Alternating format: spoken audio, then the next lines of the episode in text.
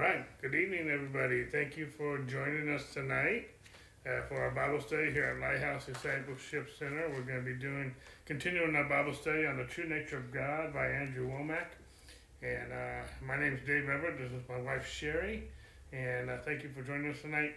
Uh, we, uh, just so you know, you can follow all of our Bible studies uh, that we've done. Uh, they're all archived on our website at lighthousediscipleship.org. You can also support our ministry on our website and in that manner. Uh, they're also archived on our YouTube channel, which is Lighthouse Discipleship uh, Center. And then we also have some other uh, medias as well uh, for MP3 format, uh, which is more just audio, uh, like Spotify, where uh, listed as Lighthouse Discipleship. And so, anyway, there's a lot of different medias we have on there for both video and audio.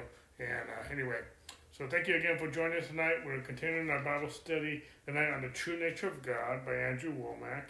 Uh, we're still in chapter five. Uh, chapter five has to do with uh, God's grace, um, um, uh, God's grace for the believer, and we consider those of us who are in Christ, those of us who receive Jesus as our Lord and Savior, we call ourselves believers. Why? Because we believe. we we believe in the gospel. We believe in Jesus Christ. We believe the Word of God. Uh, that's one of the main uh, things is we believe. We receive uh, salvation by faith in His grace. Uh, and so we believe. And so we, and, it wasn't just a one-time deal that we believe. I like the King James because the, the King James uses the word "eth" at the end, and we believe believeth. so I guess we can say we're believethers. Uh, if you want to be, uh, uh, Do you, want to, do you want to explain the F, what it means? yeah, just a, The continually believing? yeah, it means uh, it means to, to believe and continuing to believe. I thought I just said that. Um, anyway, Maybe I didn't hear. so either I didn't say it or she didn't hear it. So I don't know, or both. but we so- believeth and we are going to heareth each other. So anyway, uh, so we are uh, we are in the middle of chapter five. Um, we are under the section walking in more grace, and uh, he's like, "Well, how can we get more grace?" Well, stay tuned, and we'll talk about it. So Sherry's going to narrate for us. So she'll read for us, and then uh, we'll talk about it. So we're again under the section. What page? 90. page 90 and uh, chapter 5 under uh, walking in more grace so uh, whenever you're ready sherry go ahead and start reading and then we'll talk about it soon Okay. In Romans 5 9, Paul concluded with his main point Much more then, being now justified by his blood, we shall be saved from wrath through him. In other words, if we can accept the fact that God showed his love toward us when Jesus died for us while we were sinners, much more now that we are justified by his blood, we shall be saved from God's wrath. Do you follow the point Paul was making? He was saying that if we could accept the love, mercy, and forgiveness of God while we were sinners, we should be able to accept the love, mercy, and forgiveness of God much more now that we're His children. As Christians, we ought to be walking even more freely in the grace of God than we were when we came to Him for salvation. And yet, most of us walk in grace much less now after we're saved. To prove that, just look at how we thought when we were first born again. Say you had come to me as an unbeliever and said, Andrew, I need to be born again. Would you pray for me? Then, as I started to pray for you, God gave me a word of knowledge, and I said, You know what? You're an adulterer. You're living in adultery. I named other sins in your life. Do you know what you probably would have said? You would have said, Oh, that's right. I know I need to be saved it would have made you throw yourself on Jesus and rely totally on Him for forgiveness of sins because you knew He came to save sinners. So, pointing out your sin wouldn't have stopped you from receiving salvation. You understood that Jesus came to save you from your sin, not to save you because you had already overcome sin. Salvation is received totally by grace. Now, what if a Christian came to me today, asked me to pray for healing, and I said, You're living in adultery? Do you know what most spirit filled, tongue talking word people would do? They would say, I knew it. I knew God wouldn't heal me. I now know why nothing's working right for me. It's because I've done this, that, and the other. People get real quiet when I say things like that. They're thinking, well, now, wait a minute, Brother Andrew. Do you think God would heal an adulterer? My answer is, well, I believe if God would save an adulterer, then he would heal one. Now, I'm not condoning adultery or any type of sinful behavior, but what I'm saying is this if we could accept God's love shown toward us while we're unbelievers, we should accept his love much more now as his children. Regardless of what we've done, God loves us even more. Yet most of us believe he loves us much less. Let me give an example. If a drunk man comes to a service and is sitting in the back, almost falling over, most spirit filled Christians would go up to him and say, Brother, God loves you. God's got something better for you. God will change your life. We will minister love to that drunk, and that drunk will respond to it. We'd love him in spite of what he's done. That's God's kind of love. So he'll respond to it and be born again. But woe to that drunk if he comes back drunk after being saved. God loved him when he was a sinner and drunk, but if he's born again and he's still drunk, God forbid. Most Christians would not offer the same kind of unconditional love. Doesn't something seem inconsistent about that? Grace is not just for the lost. Christians must live by grace too. So this is a powerful thing that I didn't necessarily realize a few years ago, and uh, you know, and, uh, in some in some respects, this can be controversial to some people, but you know, and and, and Andrew's right. You know, we we seem to show more grace. We still we seem to extend more grace and mercy to a sinner uh, that doesn't know better than we do to a Christian who does know better. You know, and that's probably one of the arguments a Christian with some religious Christians would say, well, they know better. Well, yeah, they do, but at the they, they, yeah, they should. at the same point in time, grace is not only for the sinner; grace is also for us too. And the verse he kicks it off with is from here from um, Romans chapter five, verse nine. Says, "Much more than being now being now justified by His blood, we shall be saved." From from from wrath through him. You know, God not if God loved us and died on the cross when we were a sinner, when God loved us and died for us and forgave our sins before we ever received him, you know, how much more does he love us now that we have received him? Like Andrew, I'm not advocating a life of sin. You know, we've, we've met some grace preachers through the years who think that uh, when you teach on grace, you can teach you can live any way you want to, and that's not true. That's not the, what the Word of God teaches. And first of all, that's not grace. It's not grace. Grace doesn't keep you in sin. Grace gets you out of sin. But if you stumble, if you make a mistake, and, and you know, well, then some people will argue, well, if you sin willfully, it's, it's a difference between willfully. I've never met anyone who didn't willfully sin. uh, you know, uh, I never said anyone who said, "Oh, I, by accident I committed adultery. by accident I committed murder. By accident I cheated on the test. By accident I lied to you." You know, none of those are were by accident. Every sin is willful, and the Bible does say that there's pleasure in sin for a season. You know, I've had people say, you know, well, you did it because you wanted to. Absolutely. you know, that's what sin is. Um, I mean, I, I never, I you know, I've never met someone who sinned didn't sin willfully. At the same point in time, I have seen people, Christians and even non-Christians, who regret what they did afterwards. Um, you know, it's kind of like the I've never been drunk, so I, I can't I can't relate to someone who's had a hangover. But it seems like there's this hangover after someone who has committed a sin, maybe whether it be adultery, cheated, lied, or whatever, and so there's this, it's called a conscience. and so, and the conscience is bothering them. And, uh, and, and, and, and the Holy Spirit, and uh, especially with the believer, it's, it's convicting them of, of what they've done wrong to make it right. But to say that there's no grace, you know, I, I've had grace preachers who preach grace, and yet they, they, they don't extend other people grace. How can you preach about the grace of God and yet you don't extend grace to one another? to me, someone who does that, and I'm not trying to pick on them, but they they don't understand grace. Grace will teach you to deny ungodliness. Grace will set you free from sin. But if you do sin, if you do stumble, if you do make a mistake, God still loves you.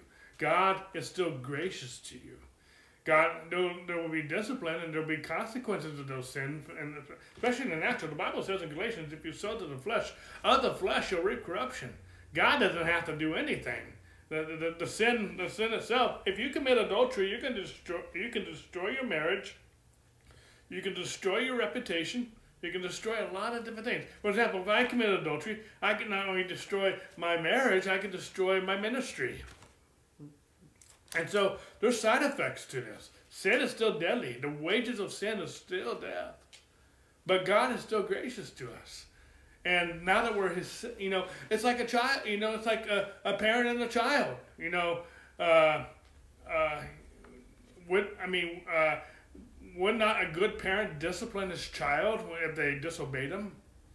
But does that mean they don't love him anymore? Does that mean they'll never show him grace? It's like, you know, you you you you you, you disobeyed me, you're out of the house. you know? That's that I mean, that's not that's not how we treat our family, that's not how we treat our kids. And yet we think that God treat, loves us yet less, extends us grace less if we mess up.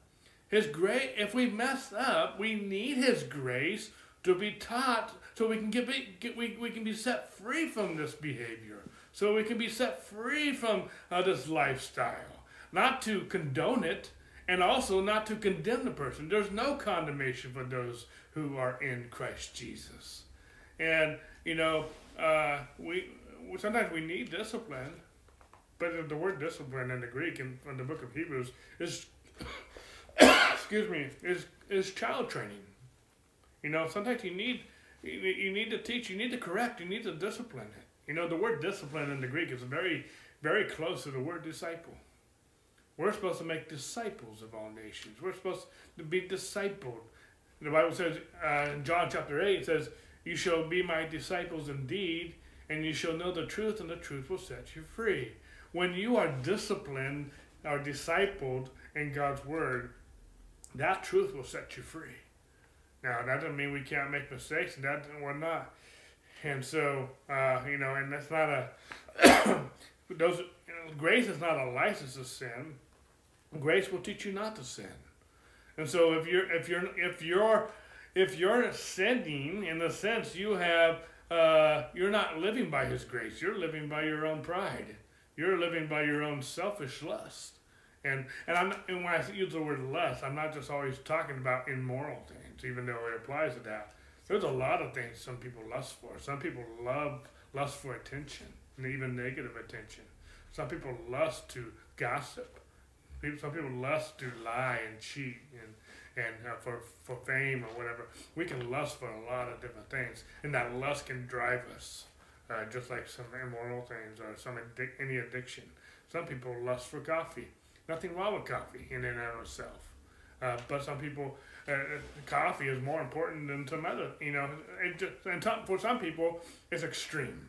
Some people, it's it, it, it's out of balance. You know, uh, uh, you know, some people even lust for vegetables. You know, it's just uh, the way the way the, the way they, they lust for their diet. You know, it just um, and nothing wrong with dieting in them themselves. You know, but uh, you know, there's a lot of things we can lust for, and am I going to be controlled by my flesh? Or am I going to be controlled by the Spirit of God? Because the Bible says, if you walk in the Spirit, you won't fulfill the lust of the flesh. That's Galatians 5.16. So what's the secret? the secret is walking in the Spirit. You're either going to be controlled by your flesh, or you're going to be controlled by the Spirit of God. Who's dominating your life? Who's your Lord? Is it God, His Word, or are you your own Lord? Uh, you know, are you serving yourself? Are you serving God and one another? And I'm not saying that we can't have times where we, we, we splurge on ourselves and, and, and have a day off and, and do something nice for ourselves. I think that's very healthy. I, I think if you never do that, that's not healthy. But for for your whole for the, your whole life, for everything to revolve around you, something is wrong. That's self centeredness. You've actually made an idol to yourself You made yourself an idol. Uh, you know, and I don't want to be controlled by my flesh. I want to con- I want to tell my flesh what what I'm going to do. You know, it's kind of like I'm reminded of Psalm 103. Bless the Lord, O my soul. Put your hope in God. I'm telling my flesh, trust God. And sometimes we have to tell our flesh to, you know, have you ever woken up in a or been in a bad mood? Maybe you just had a frustrating day, or didn't, didn't get enough sleep last night, or or whatever the case may be, or maybe you're frazzled, maybe you're, you're frazzled at the government and different things, and some things can just really get under our skin. And I understand that, and I have to control. I, I mean, just like this week, I had a couple of times where things were just starting to get me unrattled, you know, and I have to control. I got to, you know, we all have to control our flesh in those things. But how do we control that flesh? Sometimes our flesh wants to be angry. Sometimes our flesh wants to be sad and depressed. You know, I mean, I understand sometimes being sad. I understand sometimes being angry. But we can't let that anger and that depression rule over us, where we're now depressed all the time. Because you know, both both someone who's just angry all all the time, or someone who's depressed all the time. I don't mean to offend you, but you're selfish because you're focusing on poor me, poor me, and uh, and maybe what's happened to you has been poor. Maybe it has been wrong. Uh, maybe it, I mean, maybe it's worse than wrong. I'm not justifying what's happened, but having that attitude is your focus on you. You know, there's times where we, we get bad news. We get times when people treat us wrong. I don't agree with half that's going on in our government and our world today. Uh, but at the same point in time, I, I'm trusting God. God, what do you want us to do? I mean, just a few months ago, we were wondering what we're going to do financially because of some situations and, and whatnot. and we just, instead of being angry, even though we did have some moments of that, we cho- chose to trust God. And God has turned it around. And God is still in the process of turning it around. And we can either put our trust in God or we can get all unraveled and, uh, and get in the flesh and, uh, you know, we just have to trust God. We're even having some other financial challenges from a different arena right now. Uh, you know, I'll just be honest with this. You know, we're getting to a point now in our ministry uh, because of our move and COVID and different things where the church can't afford to pay me anymore. And so that uh, I'm coming, becoming either off the payroll or have, having a very low check. We have other streams of income, but we can either get all unraveled or we can trust God. God's our provider, not the tithe, not the not the offering plate, not the online and whatever. You know, would I love to be in full time ministry? Absolutely. And having a church our side, I'm I'm I was privileged to be under the payroll. But even Paul went in and out from being supported by the church from time to time because there was only one church who supported Paul. In all of his letters that he wrote, only one church supported Paul, and that was the Philippi church. It was in that context that Paul wrote, My God shall supply my needs according to his riches and glory in Christ Jesus. It's a promise to all of us, but he was telling that to the Philippi church in the book of Philippians, chapter 4, verse 19. And so, uh, so he made some promises and some blessings, you know. But Paul is not, I'm just like Paul, I'm not dependent on the people. We can give and support our ministry online and whatnot. We thank you for our partnerships that we do have so we can do what we're doing. Uh, you know, and I mean, anyone who knows me, I'm working 60 to 80 hours a week uh, uh, and whatnot. But, you know, and even if I didn't get paid, I still do what I'm going to do. I'm still going to do what God calls me to do. My point, I'm not, trying, I'm not, I'm not trying to paint a picture. I'm not even saying this to be poor me, poor, poor me. No, I'm, I'm like, I'm going to trust God. He will keep him in perfect peace, he whose mind is stayed upon him. Just because we're preaching this stuff doesn't mean we don't have challenges too. We do, but we're choosing to trust God. And I don't know how it's all going to pan out in the end, but I know that my God will supply my needs according to his riches. I'm going to trust God. Uh, I don't think we're, because of different things, we, she has a good job, and I'm getting my notary business up and going pretty soon here. And, uh, and so that's one day the reason I'm working so long because I'm trying to get that off, off the ground anyway, you know, and, but God says in Deuteronomy that He gives us the power to get wealth. He gives us wisdom how to get wealth, uh, and so and, and He gives us direction. And okay, you know, maybe like Peter, we've been fishing all night catching nothing, but Jesus came to Peter and said, "Cast your net on the other side of the boat." God, I mean, I don't know why the fish are on that side and not on this side of the boat. But if Jesus said cast your net on the other side of the boat, then get your net out of the water and put it on the other side of the boat. Just do it. You know, if God's our provider, if He's my Lord, if He's my master, is he, if He's my Abba, Daddy, Father, then I can go to Him boldly in my time of need and ask Him for help, ask Him for wisdom. He can do a miracle, sure, but He can also lead me where the fish where the fish are, are breeding. And, and, and I'm just using the fish as a story. You know, for Peter, he was a fisherman. Fish was his vocation.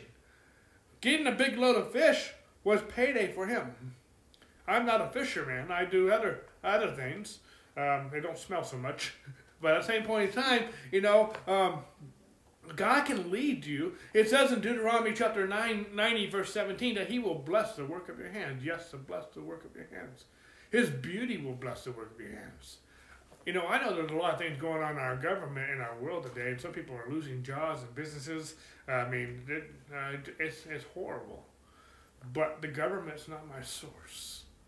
And my business, this church, is not my source. God's my source. If I have to go fishing to get a coin out of the fish's mouth to pay pay my taxes, then let's go fishing.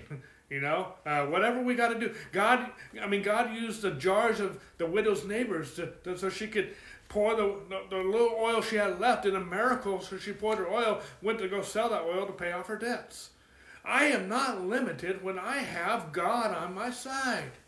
Now, that doesn't mean I just sit passively waiting till the cows come home, you know, because some people don't have cows to come home to, you know. and so just, you know, uh, we, we have to, but we pray for wisdom.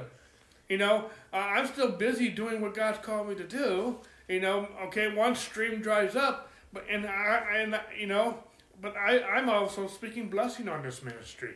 I'm speaking blessing that this thing multiplies. I'm speaking blessing on your ministry so you can support my ministry.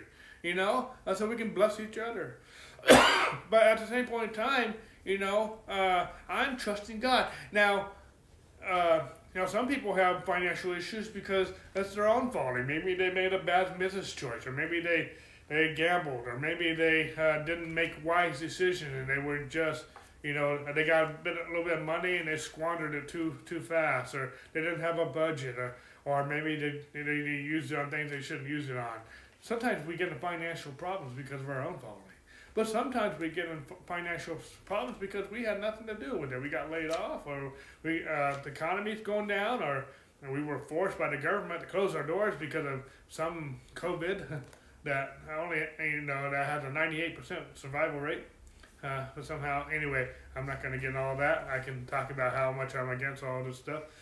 But at the same point in time, okay, so that's the case. Whether I agree with it or not agree with it, that's still the case. God, where do you want me to do? Where do you want me to go? You know, uh, God can uh, give you creativity. God can give you wisdom to meet your needs.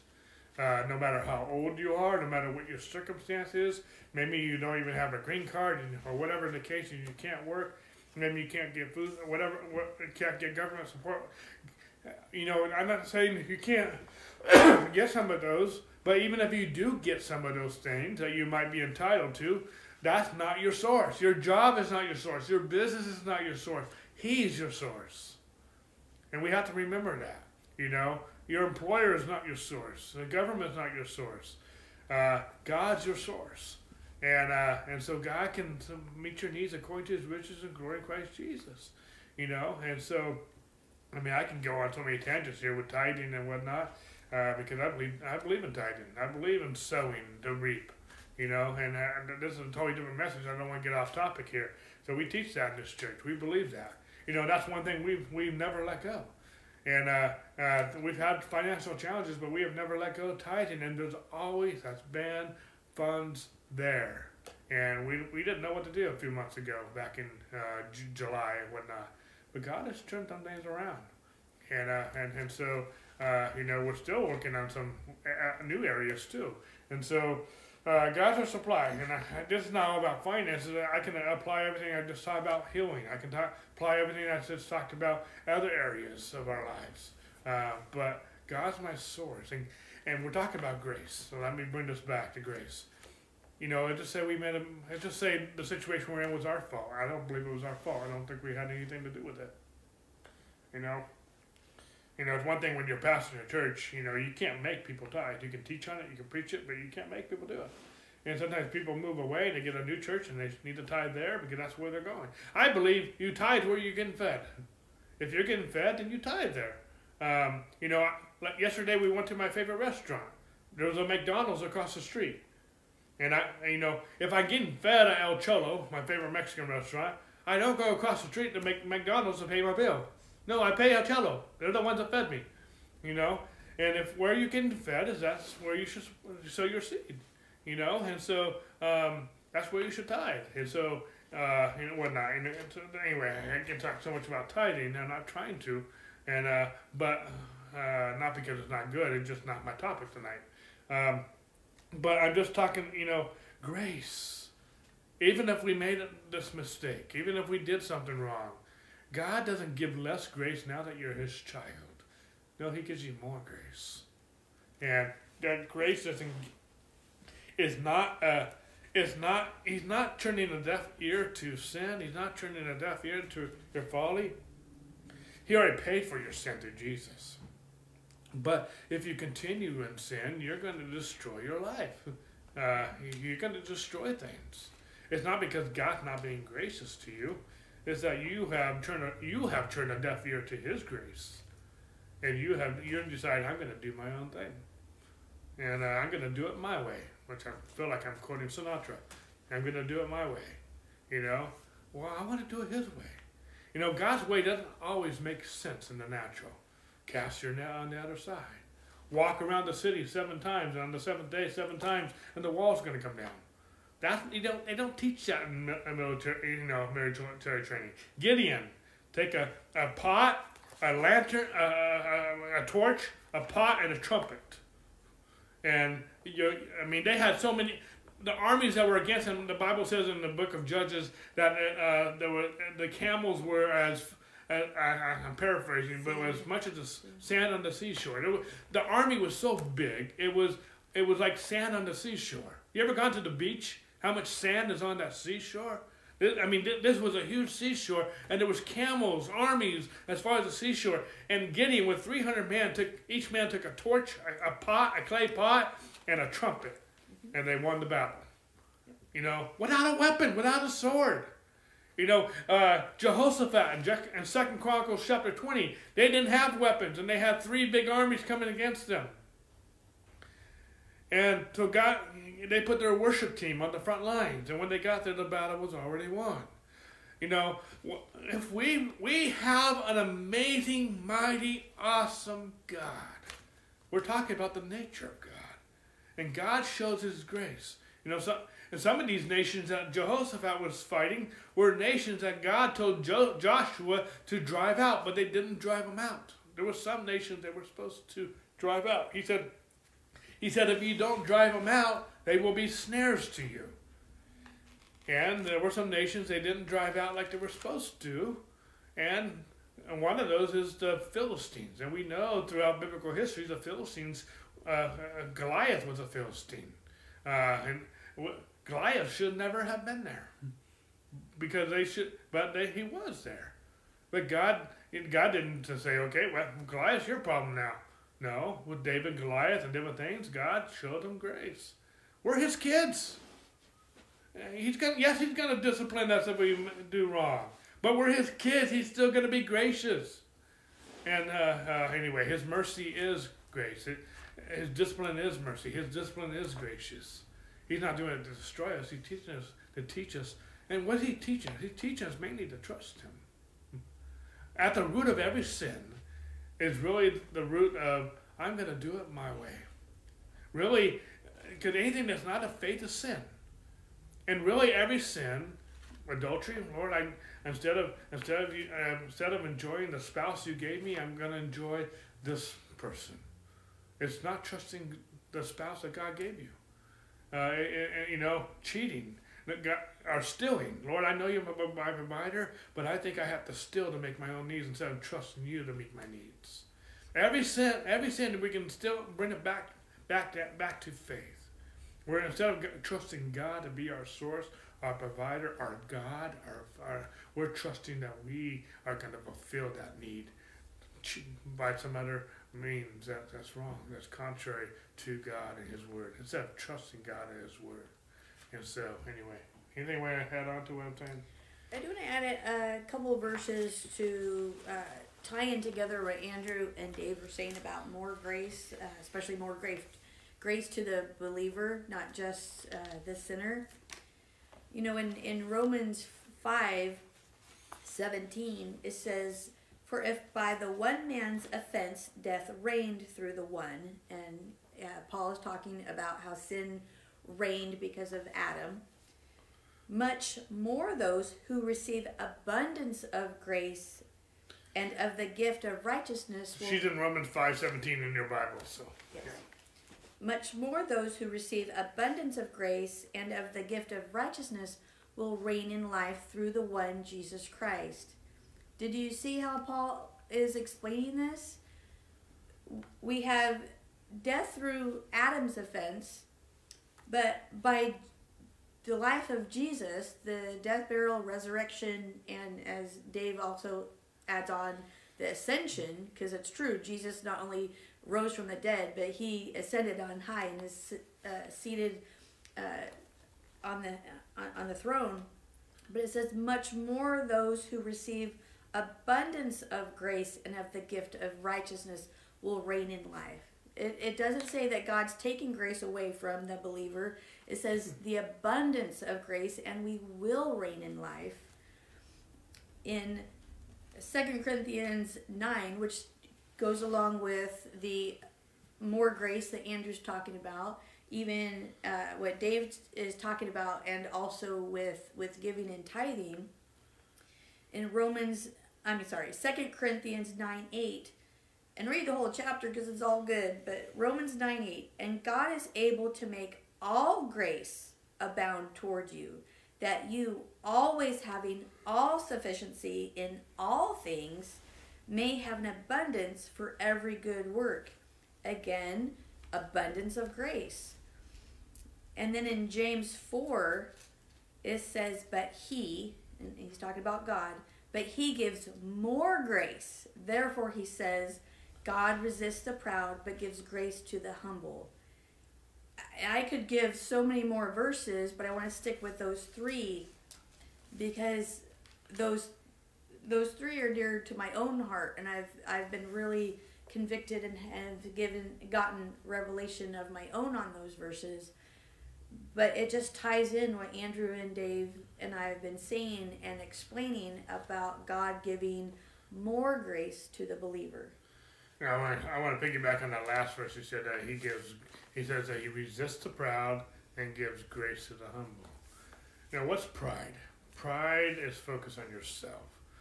You know, whether insecurity can be pride because you're focused on you. Um, you know, depression can be pride because you're focused on you. I understand some th- some events might have happened that triggered that confession, that depression.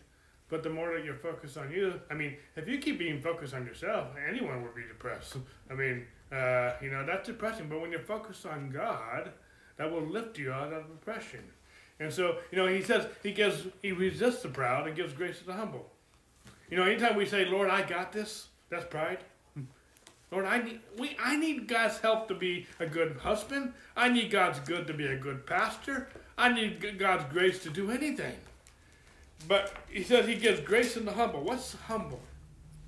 Whenever I talk about humility, I always like using again David and Goliath. When David came on the scene of Goliath, Saul, King Saul, and the armies of Israel were wallowing in fear for 40 days because Goliath was taunting them.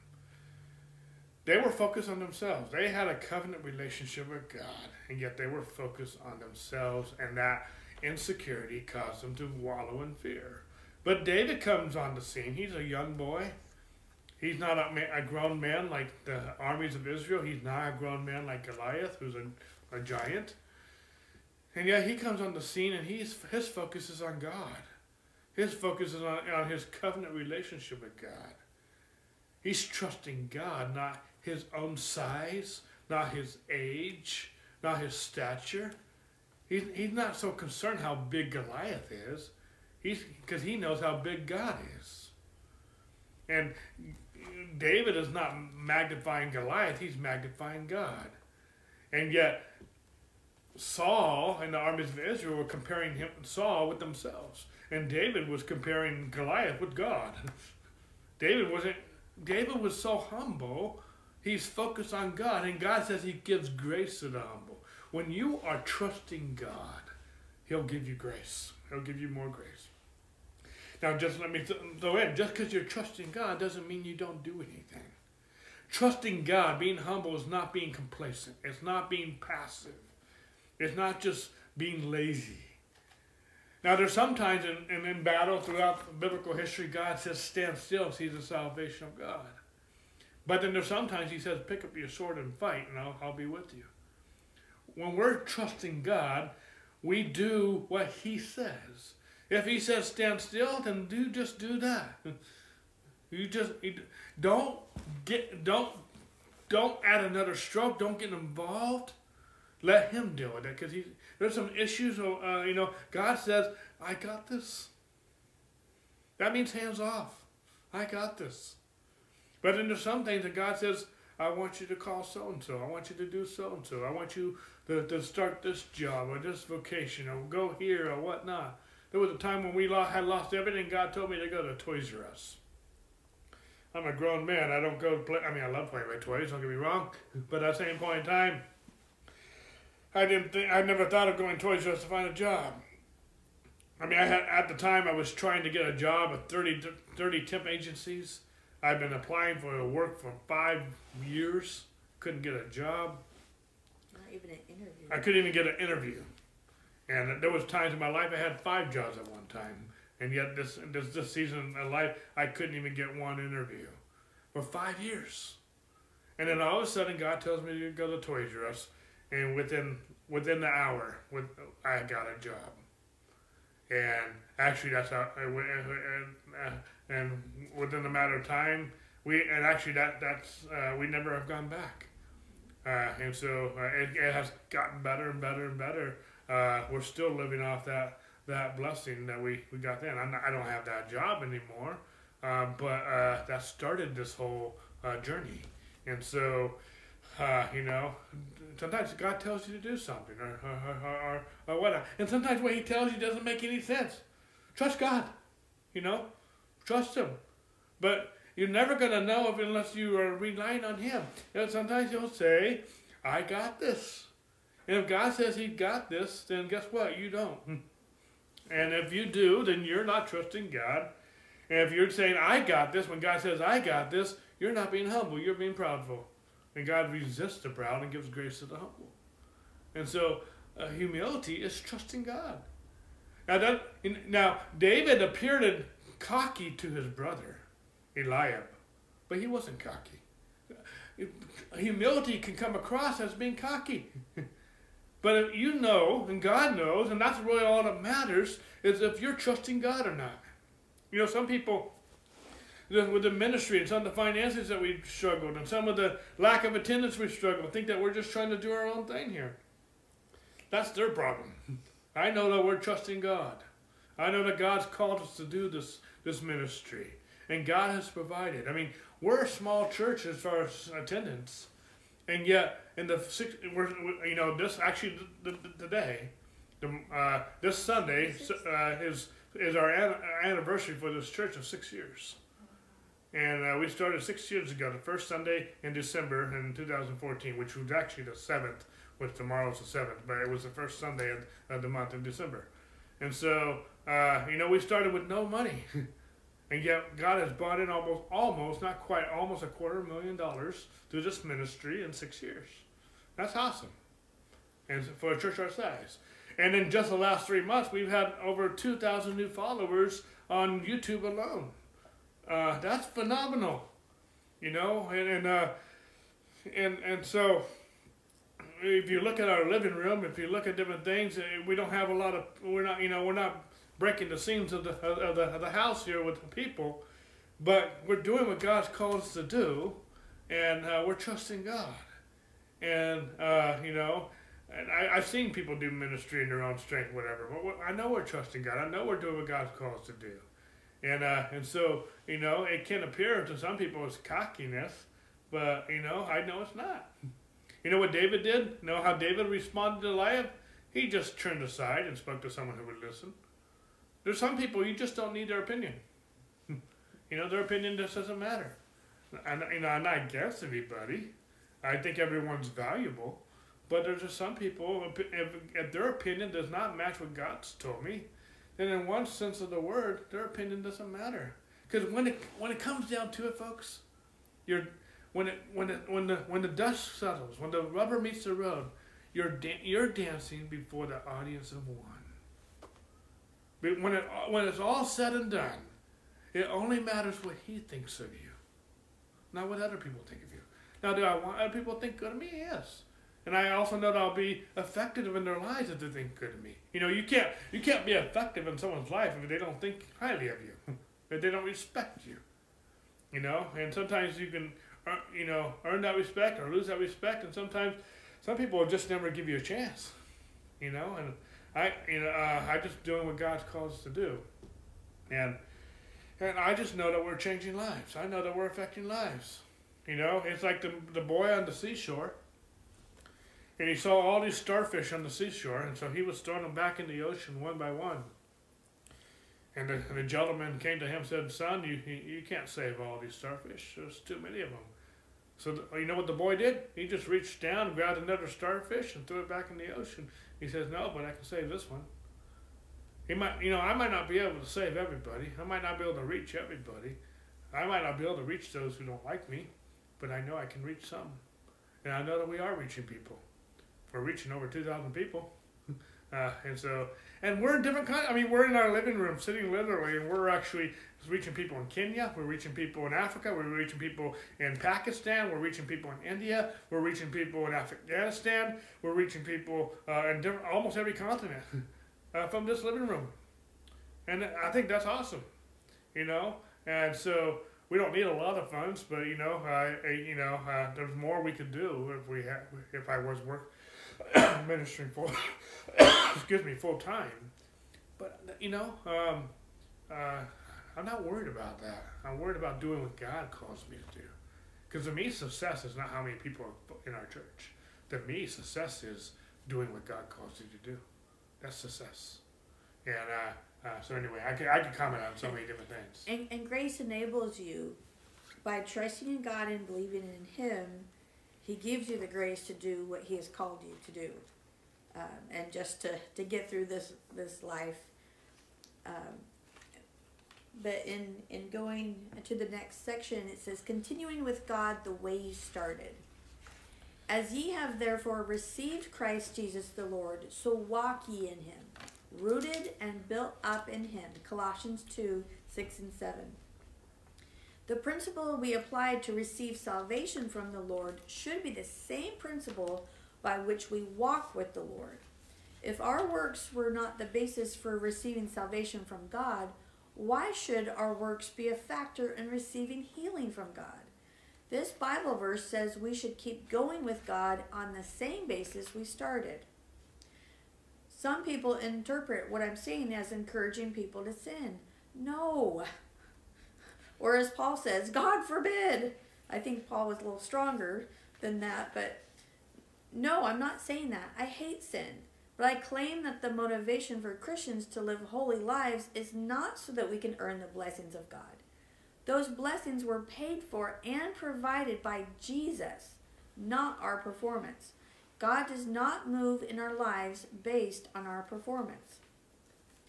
I live a holy life because I love God. It's pleasing to Him, and it's my nature to live a holy life. I don't do it to earn anything from God any more than I would live holy to earn my salvation. When we reach a point where we don't care what we get from God, we just want to love, obey, and be close to Him at all times, we not only will overcome sin, but will see the blessing of God overtake us. How often did you fast, pray, study the Word, go to church, and pay tithes before you were born again? Probably not at all. And yet, do you think that if you haven't done everything totally right, for example, you have not been reading your Bible, then you know exactly why God hasn't healed you? Do you think it's because you failed somewhere? I'm sure glad salvation didn't come by perfect performance, or what, or I would have never been born again, and you would have not either. That performance mentality exactly the reason many people aren't being healed. Did you know it's easier to get healed than it is to be born again? Yet most people find no problem being born again because they're putting their faith in what Jesus did for them. They know everything about salvation is based on what Jesus did, and they are not using their own performance as their standard. They aren't approaching God on the basis of what they've done. When people come to the altar for salvation, they don't believe that what they got from God is in direct proportion to their performance. Yet when it comes to healing, prosperity, deliverance, answers to prayer, and so forth, Many Christians believe they will receive from God according to their performance. I've heard people stand up and say, Brother, we've got to keep the Ten Commandments of God and live holy lives, or God won't move in our lives. If people say that, you can challenge them by asking, Are you perfect? Do you have any sin? Do you have any problems in your lives? Then they'll reply, Oh, well, no, brother, we're not saying we're perfect. We know we still miss it. So, how can they say that unless they are holy, God is not going to move in their lives? They usually respond, Well, we're not saying you have to be perfect. What they're saying is that God grades on a curve. They are saying that nobody can be perfect, but God has a quota he has to meet because he can't reject everybody. He's got to answer somebody's prayer, so he'll take the top 10%, whoever they are, I guess they figure if nobody even makes a 50% on the test, then he'll pass the, the top 10%. He's got to answer somebody's prayer, right? No, that's not how it works. The Bible says that sin is sin. James 2:10 says, "For whosoever shall keep the whole law and yet offend in one point, he is guilty of all." If you have led a good life and yet you miss it in one part, you don't deserve anything from God. That's what this scripture is communicating. We need to stop approaching God on the basis of what we have done. We need to come to God for every need the way we came to Him for salvation through the finished work of Jesus Christ. I mean, this is so awesome if you really think about it. I mean, it's just, you know, I love this verse in Colossians. The same way you receive Christ Jesus, so walk in Him. You know, you didn't get your life all together and then become a Christian. You didn't become a Christian because your life was put together. You be, your life was you were like your life was in a wreck. You heard the gospel, believed the gospel, became saved. And now that you are saved, we, we, we think that we have we God can only bless us if we are living a sinless, perfect life, and that's not true we're again we're not advocating a life of sin. People think that we're we're teaching that, and first of all, they don't understand grace. They don't understand how the gospel works. If they're, that's what they're saying, because that, that that's not the truth. You know, four times, it's four or five times, Paul had to address the question. Uh, uh, uh, uh, this question: Do you are you saying that we can live in sin? That's where Sherry quoted, "God forbid." But four times Paul had to answer that question. Four times Paul preached the gospel in such a way that that question came up four different times. Are you saying we can live in sin? The question was always a very adamant no, God forbid. We're not teaching that. But if you're if, if when you preach the gospel that question doesn't come up, then, then in my opinion, you're not preaching the gospel the same way Paul did. Because when Paul preached the gospel, that question always came up. The answer was always no, but the question came up. And so, and so the, it's, it's good news. Andrew calls it too good to be true news. It's good news. I mean, it's not based, the gospel is not based on what you do, the gospel is based on what Jesus did. And he does, he's not graving on a curve. Jesus was your propitiation, it says. That word propitiation is a fancy word, but basically he was your substitute. Jesus died for you. And he gave you, he, Jesus took your sin, he nailed it to the cross, he buried it, and he gave you his righteousness. That's a pretty good deal from our end. He took our sin, it was, it's called the great exchange. He took our sin, crucified it, and he gave us his righteousness. Uh, you know, uh, but the same way we receive Christ is the same way we walk in Him. How did you receive Christ? You heard the gospel, believed the gospel, and were saved. Uh, if you're following with us on, on Sunday nights, I mean Wednesday nights, that's how we started. You heard the gospel, believed the gospel, were saved. How do you walk with Him? You continue to hear the gospel, believe the gospel, and, and, and, and you're saved. That word saved, sozo, salvation in the Greek. It means it's, uh, it's uh, soteria, the longer form, salvation, and it means wholeness, prosperity, or provision, uh, ho- ho- uh, wholeness, I did that, healing, deliverance. Whatever you need is in this salvation. It's in the seed, this Christ that you have received. In the same way you received Him, you walk. You, this, your walk, your walk with God, should look like exactly how you receive Christ. You heard of his gospel. You heard what he's done for you. You believe you are saved. The just, the righteous shall live by his faith. I, I started off the night saying we're believers. Why are we called believers? Because we believe. We believe what? We believe Jesus. We believe his word. We believe God. Stop trusting what you're doing or can do or have done and trust him. If there's any good in you, it's not because of you. It's because of God in you. You were worth dying for. And if you have if you have God, you are good because God's in you. But even like Andrew said, even if you were a great great Christian and you just messed up in one area, you're still a sinner. You, you still sin. It's like having a plain glass window. We have a big glass window door behind us. And even if we just had a little rock and threw it through the window and it broke, it shattered the whole thing. Just one little pebble, strong enough to pierce through that thing, could shatter the whole thing. It was only one little hole, but it shattered the whole thing. That's how, sin, sin, sin. You know, murder is no worse than a, a little white lie. you know, I've seen more people damaged with gossip than I have murder. Murder's horrible, and adultery's horrible. And I know we have some that just aren't horrible. But if you know Sherry, Sherry and I, we hate gossip. It's, it's just, it's horrible. It's, it's just ugly. And there's some other things that are ugly too. But, because sin is ugly. It's sugar coated as being good. That's why we're enticed to do it. You know, but, but, uh, um, the same way we receive Christ, we walk in Him. So what, what, what we, we need to do? We need to keep hearing the gospel. We need to keep hearing God. We need to uh, we need to keep walking with God. It's because what are we talking about? We're talking about that there's uh, not only grace for the believer as there is for the, the non-believer, but there's much more grace.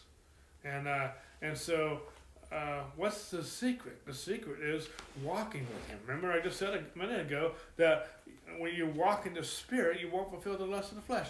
What's the key? You know, I think the there's two Bible studies we're going to do out there. We finished this one on Sunday night and uh, our our Bible study on uh, Wednesday night when we finish these two books. We're going to do one on Believer's Authority. The other one we're going to do is called Effortless Change. I'm not sure which night we're going to do which one.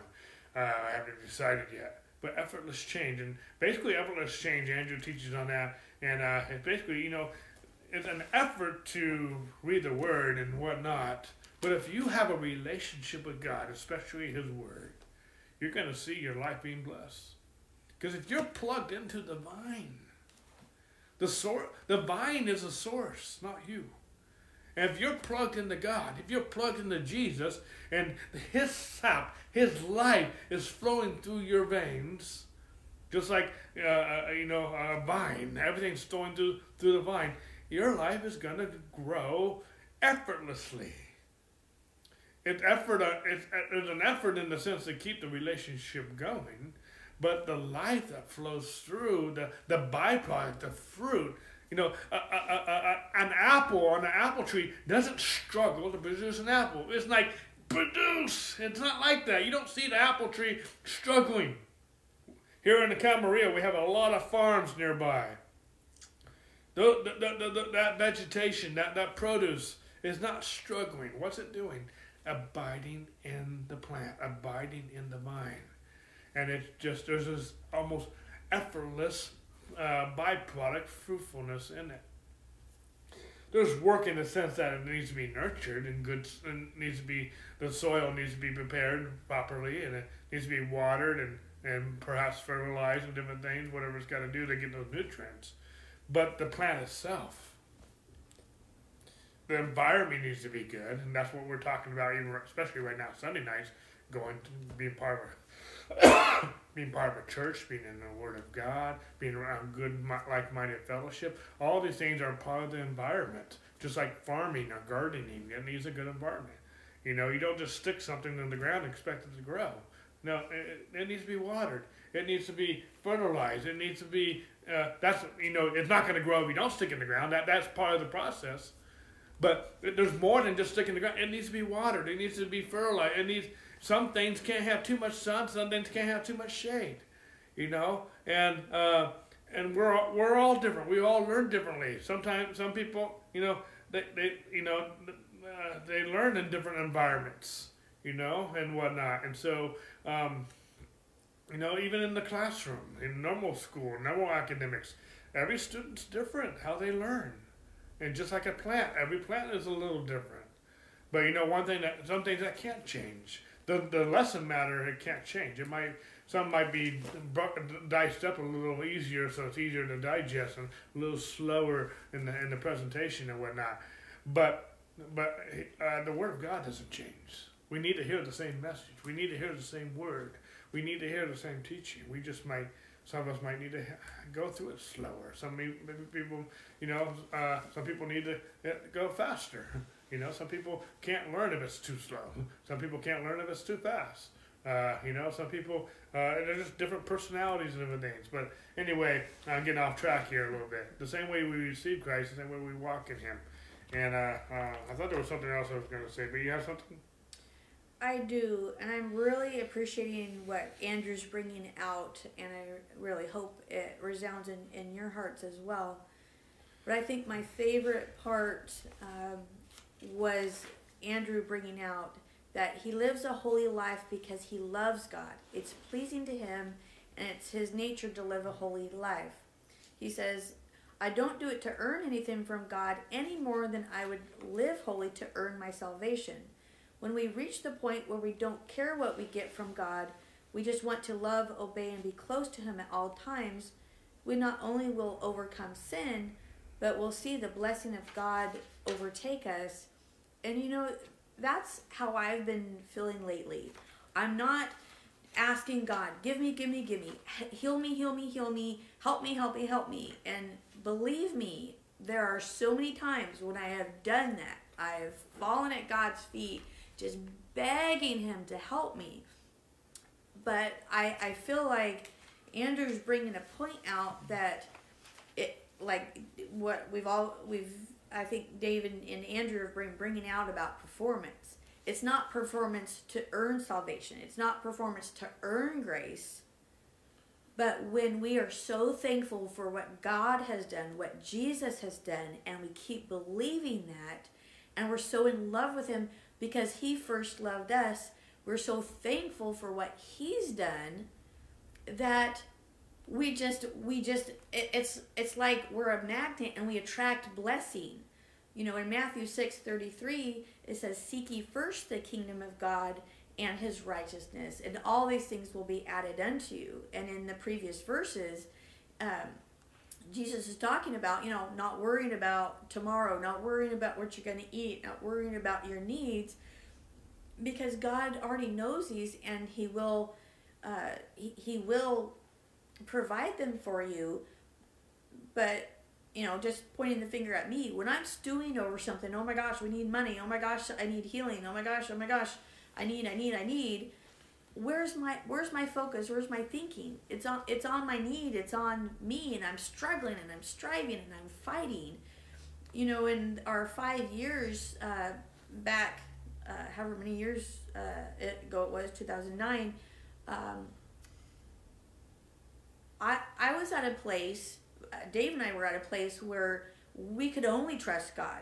Because in the flesh, in the natural, we were doing what we knew to do, get go after any do- any job that was legal and moral that we I mean we applied at McDonald's, Walmart, you know, anything that we were qualified for uh, even maybe uh, stuff that was more of a beginning job for those you know getting into the workforce uh, n- nobody would even look at us. And uh, we were like you know how hard is it to get a job at walmart? You know and we could really f- focus on our frustration and our lack and our need.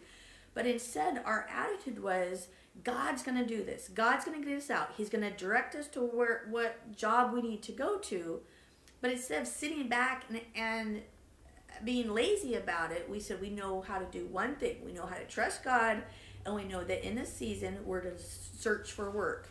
So we put those two together, and we trusted God and trusted God and trusted God, and God brought us out. And the whole time we were so grateful. We had a thankful heart because we knew what God had done for us uh, through Jesus. We knew what God has done uh, throughout our, our whole lives. And we were just so grateful. We didn't have to prove, God, I'm being faithful. God, I'm being holy. God, I'm being holy. God, I'm being holy. God, I'm being holy. You have to do something. We were, no, we had such a grateful heart. God's going to do this. And Andrew's uh, point of living a, a holy night, a holy life because of loving God and it's pleasing to Him we're, we're not living a holy life to get something from God. We're living a holy life because, like in the book that, that Dave was talking about, what we'd like to do next for one of our studies, that effortless change is God's changing us on the inside out because of that verse, as ye have therefore received Christ Jesus the Lord. So walk ye in him, rooted and built up within him. We are in we're that that uh, the analogy of the vine that Jesus talks about that Dave brought out that we're abiding in him. And that that sap that's running through the vine that's Jesus coming into us he's the one that's helping us live holy. I'm not doing it on myself. There's no way I could do it. I just stumble and fall. But I am so grateful and I'm realizing more and more what Jesus has done for me, for Dave, for all of us, that I just I I have that effortless pleasing to God because my focus is on what God's done and I just love him for it and I'm just so grateful for it and I'm I'm living for God not out of performance to get from him. I'm I'm doing it be, because of what he's done for me that uh, living for him just naturally flows out in response to what he's he's done for us. We're almost out of time, and I'm just going to wrap up with this. You know, piggybacking on something Sherry said, you know, um, and I, I, think I said this maybe even this morning, but uh, we find a lot of people in ministry sometimes, know, we believe in healing. We can come to His throne boldly in our time of need. We can receive healing. We can receive provision. We can receive a miracle if we need a miracle. We're not saying anything against that. We preach that. We teach that. We believe in that. We have a miracle working God. We have a God who's our healer. He's a, our provider. Uh, and He's a God of wisdom. He's our deliverer. But at the same point in time, we've also seen people many times where they want the healing more than they want the healer. They want the provision more than they want the provider.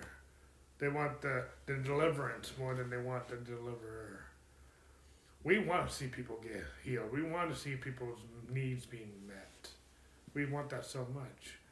But more importantly, we want them to have a relationship with God. Because and we and we've we've seen so many people. And once they get their healing, they get their miracle, their life gets turned around. We don't see them anymore. It's not just because they're not coming to our church and we're hurting. That's not the point. The point is they're not going anywhere. They're just they, all. It was all about them, and they were in a real need. And I'm not minimizing their need, but I, what I am magnifying is that None of this replaces a relationship with God. In the same way you receive Christ, walk in Him. The greatest miracle of all is receiving Christ as your Lord and Savior. But now that you have received Him, walk in Him. Not, as Sherry was saying, not to, uh, not to, not to get something from God. We're not doing it just to get. That's selfish.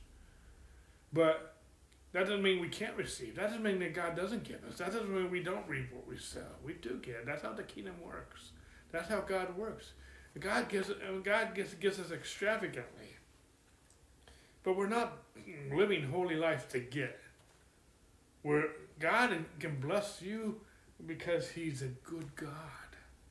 It's not based on your performance, it's based on His performance. At the same point in time, I want to do well. I want to trust well. I want to live well. First of all, as I said this morning, we are bearing His name. You know, I want to do well to Sherry, not just because she does, gives me stuff, she cooks for me and different things. I want to do so because I love her. You know, uh, you don't do things just to get. And there, you know, there's all you know. I can go on so many tangents with this. Sometimes it's harder to receive than it is to give. It's more blessed to, to give than receive. But sometimes we also need to learn how to receive too. you know, uh, you can't give something you don't have. So if you if you don't receive it first, you can't give it away. so anything I can't give you something I don't have. So if I'm going to give you something, I have to have first received it somewhere at some point in time Is that making sense? We have to learn, we need to learn how to give and receive. And sometimes we just need to receive. Sometimes we just need to sit under the faucet of God's love and receive His love and His provision. God wants to bless you extravagantly. But He's also going to bless you so you can be a blessing. It says in Genesis chapter 12, we are, we are blessed to be a blessing to all the families of the earth. You know, God's blessed us with a home. We've been homeless, almost basically, where we didn't have our own home. We've been without cars. We've been without stuff, uh, and so we're we realize anything we have, we want to be a blessing with it. And there's boundaries at times because there's times where we need us we need we need together time. We probably would go on more dates if things were open, uh, but uh, you know, it just sometimes we have to get a little creative. And you know, it's not like we go on a date every day or every weekend, but once in a while we do. And sometimes we need our space. But there's ways, you know, and our cars and whatever. You know, there's times where we, you know, we take people on errands, and sometimes we, you know, we don't give an invite, not because we don't invite them, but just times where we just need to go. And we just need to have some time together and whatnot. And so, I mean, I'm, I'm just saying that, you know, I don't want to be, I never want to have the attitude where it's just me, but then there's times where it needs to be just us we were going to go to Alaska this last year because that's where we've always wanted to go. We still didn't make it because of COVID. But, you know, uh, it's something we wanted to go to this year. And, uh, uh, you know, it was just one of those trips where we said, we're going and no one's invited. it, just, it was it was going to be for our 20th anniversary, so that was uh, was nature of it. You know, there's some things that, you know, it's a private affair. And then there's some things where it's, I don't know why I'm getting on this uh, uh, tangent. I'm just I'm speaking to selfishness. I, I, I started off with saying, you know, we need we healing is here, provision is here, salvation is here, but embrace Him, embrace a relationship with Him, and if you have Him, whatever you need, you can ask and receive anytime you need it. But don't make the thing you're asking for more important than Him. It's not based on your performance, it's based on the awesomeness of your God. It's based on His love, it's based on His grace, it's based on His mercy. And now, and, but because he has been so awesome to me, I don't want to. I want to be as awesome to him back. He's not going to bless me because of what I'm doing. He's going to be blessed. He's going to bless me because I'm trusting him. That's the key to it. Without faith, it's impossible to please God. He's about trusting him. It's, you know, we can make faith a performance thing. Without faith, and I, and I can go on and on about this. But what, what, some key things that we keep teaching over and over again is trusting Him and having a relationship with Him. If you have those things, and there's different things that we can do, go to church, Bible, tithe, different things that help that relationship, that help that, that cultivate the environment, just like a farmer and a gardener. They help cultivate the environment. They're not the source. Know, the sunlight is not the. When I plant a, a garden, it can't just get all sun and nothing else. It has to have water too, and it can't just have all water. It could be just water flood that thing. You know, no, it needs some sunshine too. So the sunshine's not the source, and the, the water's not the source, but they they're needed. They're part of the environment, and there's some things in the environment that will help us, but they're not the source. He's the source. Trust Him. Have a relationship with Him. Put all of your ammo. Put all of your focus. I mean, there's a, there's a, one of these Star Wars movies where they're where they're and Yoda Yoda uh, says, "Put all your firepower in the closest Death Star." You know, and and they can't get them all, but get to get get the get the nearest one. You know, they try to hit them all, they're not going to get any of them, but they can at least get one, knock it down. If you're going to put all of your attention on anything, put your attention on having a relationship with God and trusting Him. First. Because where does faith come from? The Word of God. Then have a relationship with the Word of God. Because your faith will increase. If you don't, some people want their faith increased but never have a relationship with the Word. It won't work. you know, it won't work. You know, I can't make a cake without flour. I can't make the cake without the ingredients. Well, you need to have a relationship with the word if you want it to grow. You need to understand what you're reading. Uh, you need to have a relationship. You need, and there's some other things that are gonna also, if you want to grow even more, get plugged into the church. Different things. Uh, tithing. Tithing is not about what you do. It's about trusting God. It's about worshiping Him. It's about, it's, it's about you know that's another one I like. like again, financial stewardship. Really, the whole book the whole teaching is about trusting God. I could take money out of the equation. It's all about trusting God. And Andrew teaches the easiest thing to trust God for is, fun, is finances. The Bible teaches the least thing to trust God for is finances. Andrew teaches the point if you can't trust God in finances, you, in one sense, you won't be able to trust Him in anything. Because that's the easiest thing. That's the least thing the Bible teaches on. And that's not a put down if you're struggling with finances. It just, uh, but it's there's a point there, and uh, so anyway, we're out of time. I I, I wish I had uh, hours and hours, but we we'll be back. We'll see you on Wednesday night as we're talking about the new you and the Holy Spirit, and we'll be back next Sunday. Lord, we worship you, we magnify you. I thank you for everyone who's listening. I've blessed them. I've blessed uh, their, their finances. I've blessed their homes. I've blessed the work of their hands even in the midst of all these lockdowns and COVID and everything else, I bless their household in the name of Jesus. And Lord, we uh, we just thank you. We thank you for our country. We thank you for our president. And we thank you, Lord, that by, you will expose all of the, the evil fraud and, and, and, and, uh, lies that have been uh, done in darkness and bring everything to the light. Give wisdom where wisdom is needed give, Lord, just reveal, expose the lies in the name of Jesus. We thank you. We bless this country. God bless America. And God we trust. Amen and amen. God bless you guys. Have a great week. We'll see you on Wednesday.